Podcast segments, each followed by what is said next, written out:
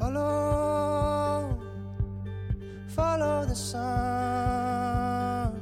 and which way the wind blows when this day is done. Breathe, breathe in the air, set your intention.大家好，欢迎收听神爱玩财的第二期，我是 Jess。 这一期是我的单口，因为我想开宗明义讲讲这个播客为什么要叫神爱玩财，以及我对神到底是怎么理解的。我在微信公众号里面也问过关注者，你曾经有过什么体验最接近于遇到打引号的神，而括号是不论你如何定义，也不论你是不是无神论者。让我欣喜的是呢，很多人的回答都不是基于宗教的，而是日常生活的平凡瞬间。比如有人说啊、呃，是小孩子的眼睛，小孩子的反应让他感觉接近于遇到神，是非常灵性灵动的那种感觉。也有人说是在公园里和好朋友散步，人很少，池塘很大，看夕阳沉下去，心境澄明。我非常喜欢这些答案，也希望、呃、在听播客的你也来关注微信公众号，在下面留言，我也想知道你的神性体验是什么样子的。那作为被马克思唯物主义带大的一代，在封建迷信被科学理性唾弃的今天，神似乎成了一个特别遥远也没有必要的概念。那与此同时呢，我们、呃、也经常看见有人说人间不值得，就这样的佛系青年，但他们又并不是去吃斋念佛，而更像是在这种螺丝钉一样的呃资本主义消费时代的一种对意义丧失的消极抵抗吧。那我希望在这个播客里面探讨的神又是什么呢？嗯、呃，简单概括来说，它是一种面对宏大事物充满敬畏和喜悦的心情，也是打通身体和情绪的任督二脉，而这二者追根溯源就是小我的消融，也就是佛教或者印度教一些流派里面讲到的不二论，这是我的理解。那在展开阐述这些面向之前，我想要先声明一下我自己的立场和偏见。没错，每个人都是有偏见的，而承认这些偏见比看上去中立客观的那种态度其实是一种更强的客观。关于这个强客观，我想引用剑桥大学的学者李帅说过的一句话，我很喜欢。他说，截然不同的生命体验被记忆精化，暗中作祟，在思辨的背后垂帘听政，支撑难以改变的政治立场。没有人会拍拍脑袋就和自己的前半生开战，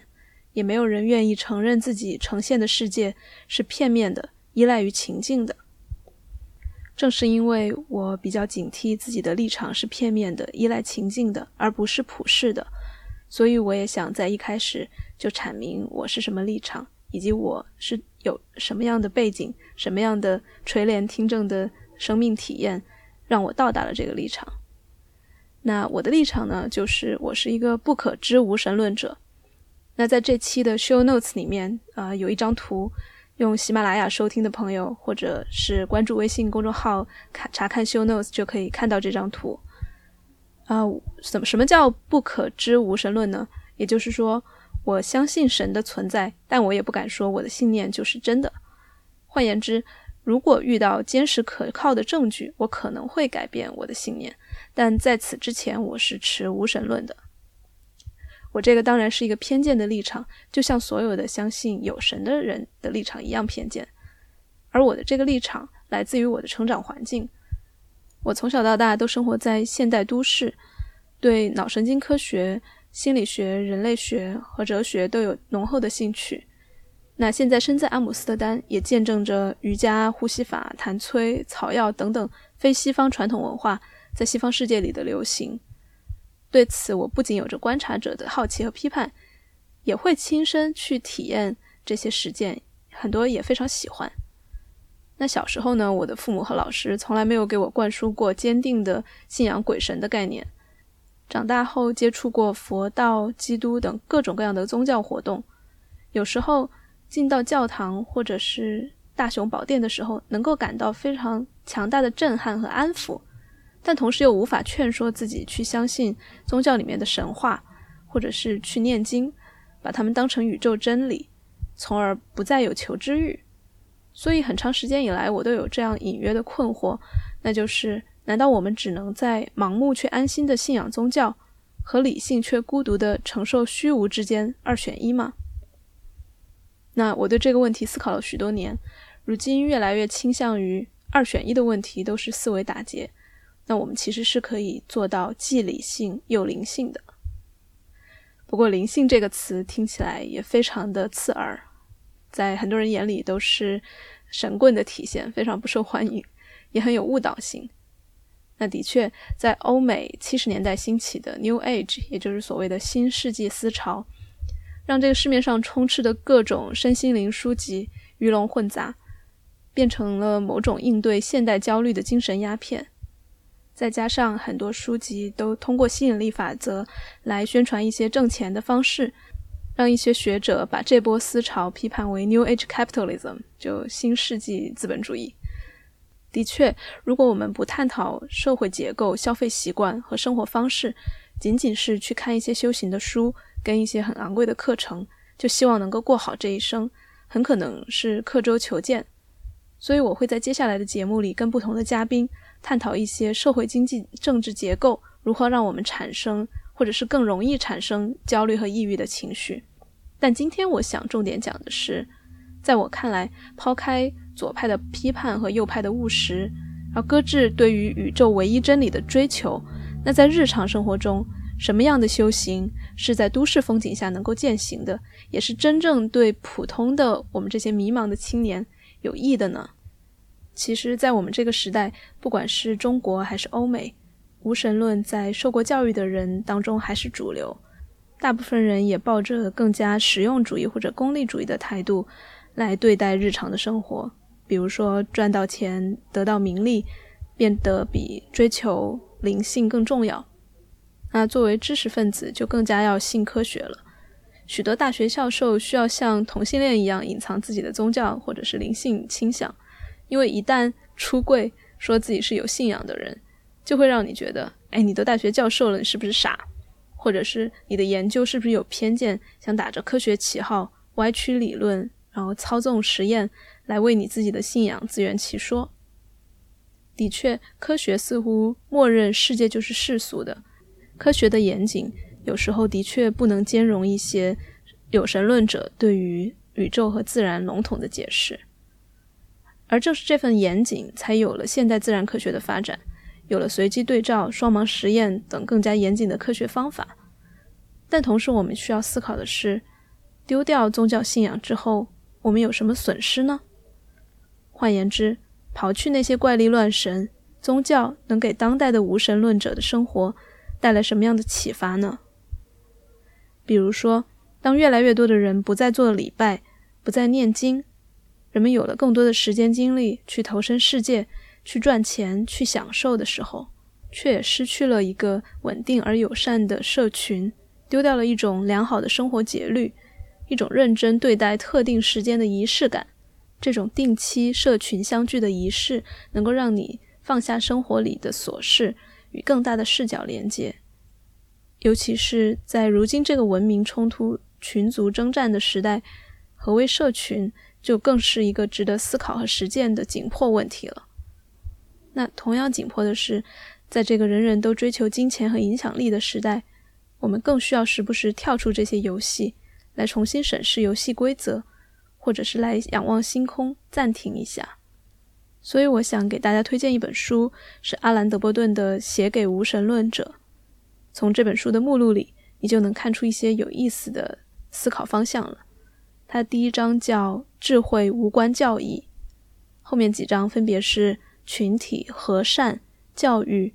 温情、悲悯、视角、艺术、建筑和体制。而在所有的这些方面，宗教或者有神论者都能够为无神论者提供一些不同的角度。我觉得这样的相互学习正是我们在一个百花齐放的时代所需要的开放谦卑的态度。所以呢，回到我的立场，那就是我是一个不可知无神论者，但这不妨碍我拥有神性体验。我是一个相信理性和科学的人，但不妨碍我有灵性的修行。所以在这一期播客里面，我想要分享一下我有哪些神性体验。其实很多，大家待会儿听了就知道，一点神秘元素都没有。比如说，小时候我家住在内陆的一个小县城，其实住的地方并不大，街道也不宽，但我妈总是喜欢把我带到学校操场上去散步，告诉我人的心胸要像操场一样宽广。直到我们第一次旅行到了海边，我妈才把操场替换成了大海。而随着我们旅行的地方越来越多，这个词也逐渐的变成了山川、云海、银河。然而，哪怕只是操场，对幼小的我而言，也是第一次把视角从我转向了一个更大的东西。那长大后，第一次体会到灵性，是大概在十年前，在宿舍里。那时候我早上经常很早醒，大概五点吧。那我不想吵到我的室友，所以我就坐起来，在床上，我那会儿睡上铺，就打开张庆祥老师撰稿的黄庭禅坐的一个冥想引导音频。第一次听的时候就突然泪流满面，感觉触到了一个无比宽广的内心世界，开启了一个新的与自己、与身体、与情绪、与世界相处的方式。这个黄庭禅坐的引导词非常的朴素，没有任何玄学，我非常推荐大家去听一听。那这里我可以念一小段。我们静坐的目的究竟是什么呢？是为了要追求充满轻妙感受的禅定喜悦？还是为了要训练自己脑中不起一个念头？还是要让自己从种种不安的情绪挂碍中解脱出来呢？古人说，道就在日常生活中，凡不能与日常生活并行的，并非真道所在。以上这三个目的当中，哪一个才是你在日常行住坐卧之中依然可以随时随地都保持而没有冲突的呢？只有第三个，让自己从所有情绪的挂碍中解脱出来，这一种能力才是往后你可以用在生活的每一刻而毫无冲突，并可以为你的生活带来莫大利益的。这就是黄庭禅坐的主轴了。那在整个三十还有更长的四五十分钟的引导里面，张庆祥老师的文笔非常的优美，大家可以从头到尾的去听一遍，也对于什么是黄庭，怎么样从情绪挂碍中解脱出来，有更加直观的体会。自从体会过它的威力之后呢，我也练习了无数次，也有很多次朋友们找我诉苦，心烦意乱，无论怎么开导都没有用。我自己也在倾听中耗费了不少精神，继续交谈只会让自己更累，也只会让他们继续在自己的故事里面执着的时候，那我就会索性调暗灯光，提议跟前来求助的朋友一起来听这个引导音频，我陪着他们静坐半个小时。这个提议一开始往往会让还在烦恼中的人不知所措，半信半疑，但有我的陪伴，他们也愿意试试，而往往很奇妙的事情就会在这时候发生。刚刚的烦恼开始消失了，屋里的空气也像鹅黄的灯光一样温柔。朋友们在静坐的过程中，有的会哭，有的会笑，有的会喘，有的则越发释然。回想起来，正是这些陪伴他人一起看宇宙里来来去去的风的经历，一点一滴地塑造了此刻的我，而如今的我也希望尽我所能，帮越来越多的人找到心中的宁静。那在去年呢，我也有一些类似的神性体验，包括我在之前的平台表匠上面发的一个无头冥想，我也会把它发在这个神爱玩彩里面。还有一个体验就是所谓的章鱼术，这个也是我在表匠那边平台上发过的一篇文章，那篇文章也是基于我的一次非常神性灵动的体验。然后在写那篇文章的时候，我也感觉有一种心流的状态，就感觉不是自己在写，而是在传达一些信息而已。所以那篇文章也直接催生了后来的知识星球章鱼觉醒的社群。那在这里我想要给大家念一下那篇文章里面引用的别人的一段话、呃、那段话是王朔写的，是他的书《和我们的女儿谈话》里面的一段，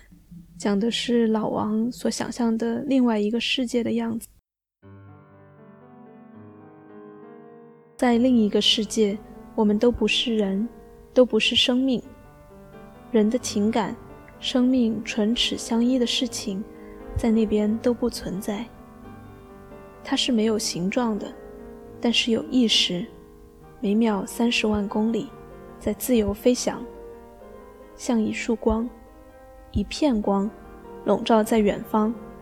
十万支蜡烛照亮香蕉船。我们的交流是在一种共同的感怀上，什么问题也没有，只有那个世界的广阔视野和广阔情感。非要说和人类情感相近，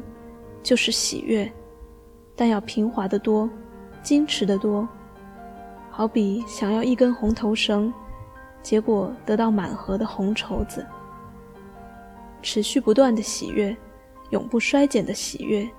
雕刻在喜悦中。在喜悦中，他什么也不记得了。在那里相遇，你不是他女儿，他不是你父亲。大家尽管喜悦，不说话，不交流，中文英语都用不上。他连我也不记得了。你不需要他记得，你也没有形状了。如果你能到那边，不会再背负人类情感，所以你也不会难过。但我还是想跟他打一个招呼，父女一场。会有一个招呼的，只是一眼，一瓶风景向你迎来。你发现一组颜色充满感动，几乎要写出汉字。一块石头特别湿润，连周围的土地都像下了雨，颜色发生。一条大河特别雀跃，金色的被子一样的波浪中闪着无数回眸，那就是它。之后你的情感容器顷刻枯竭，像是被他的目光灼干。石头捡得起来吗？大河跳得下去吗？我能靠近它吗？你能贴近石头，看清石头上每一条裂纹，能在空中疾飞，和大河保持同方向奔流，但是你没有手指触碰石头，没有脚可以踏进一条河流。你什么也没有，什么也伸不出来。交流不用器官，你一下知道它，它一下知道了你。像红和黄碰上了变成橘色，你们在一起特盖着在苍穹，像天上的光芒和光芒。你把我的心都说碎了，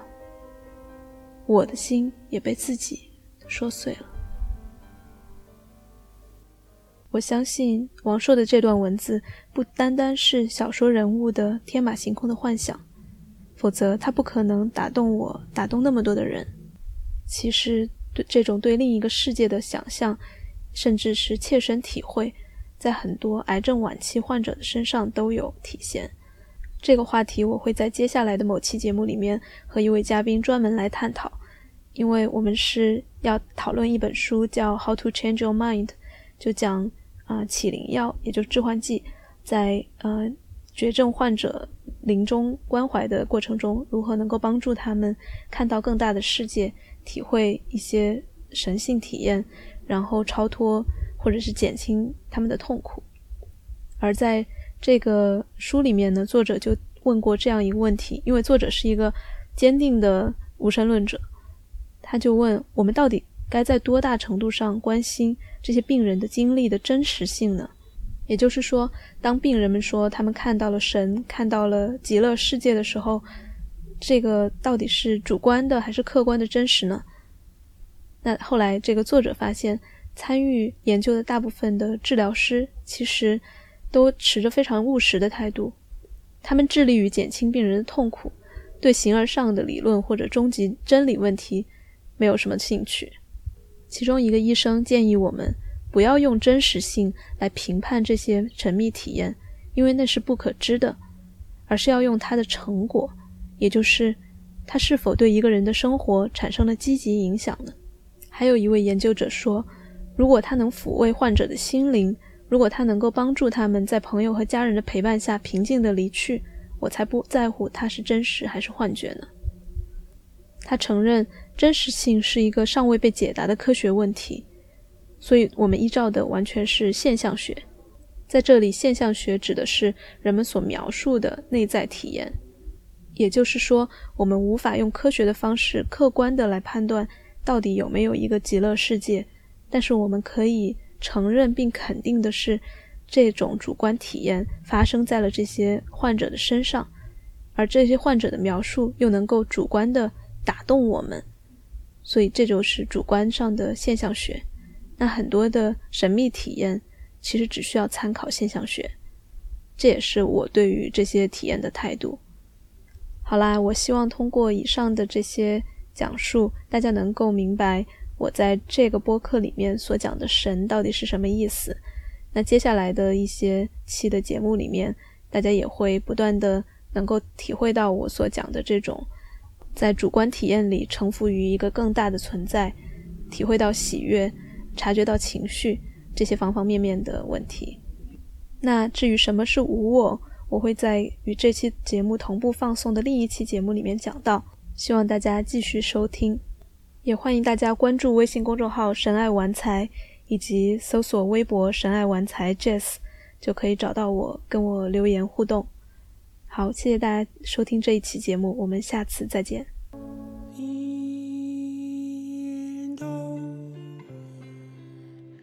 China Kappa jumps to two feet creep of the road. Two photo to record me lumps and war. Their ancestors is chance. Oh, oh, oh, oh, very yellow white flash.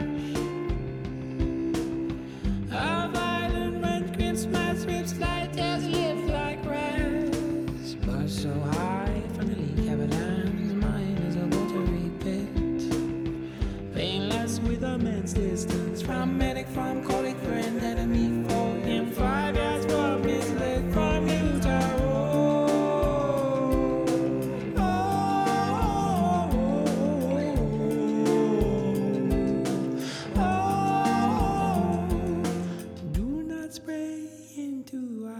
I have spread you into my eyes.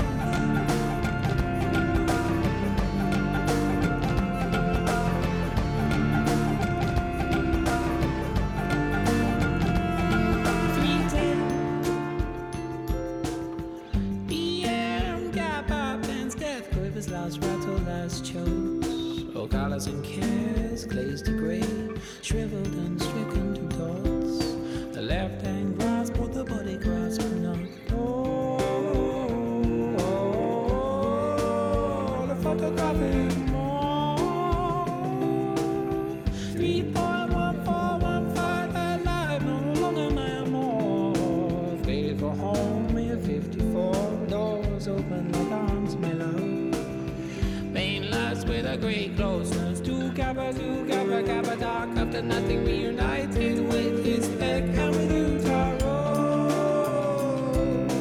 Oh, oh,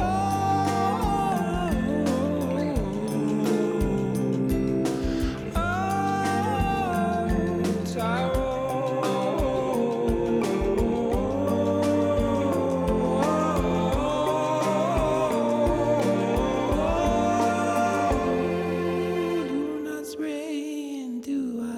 I have spread you into my eyes.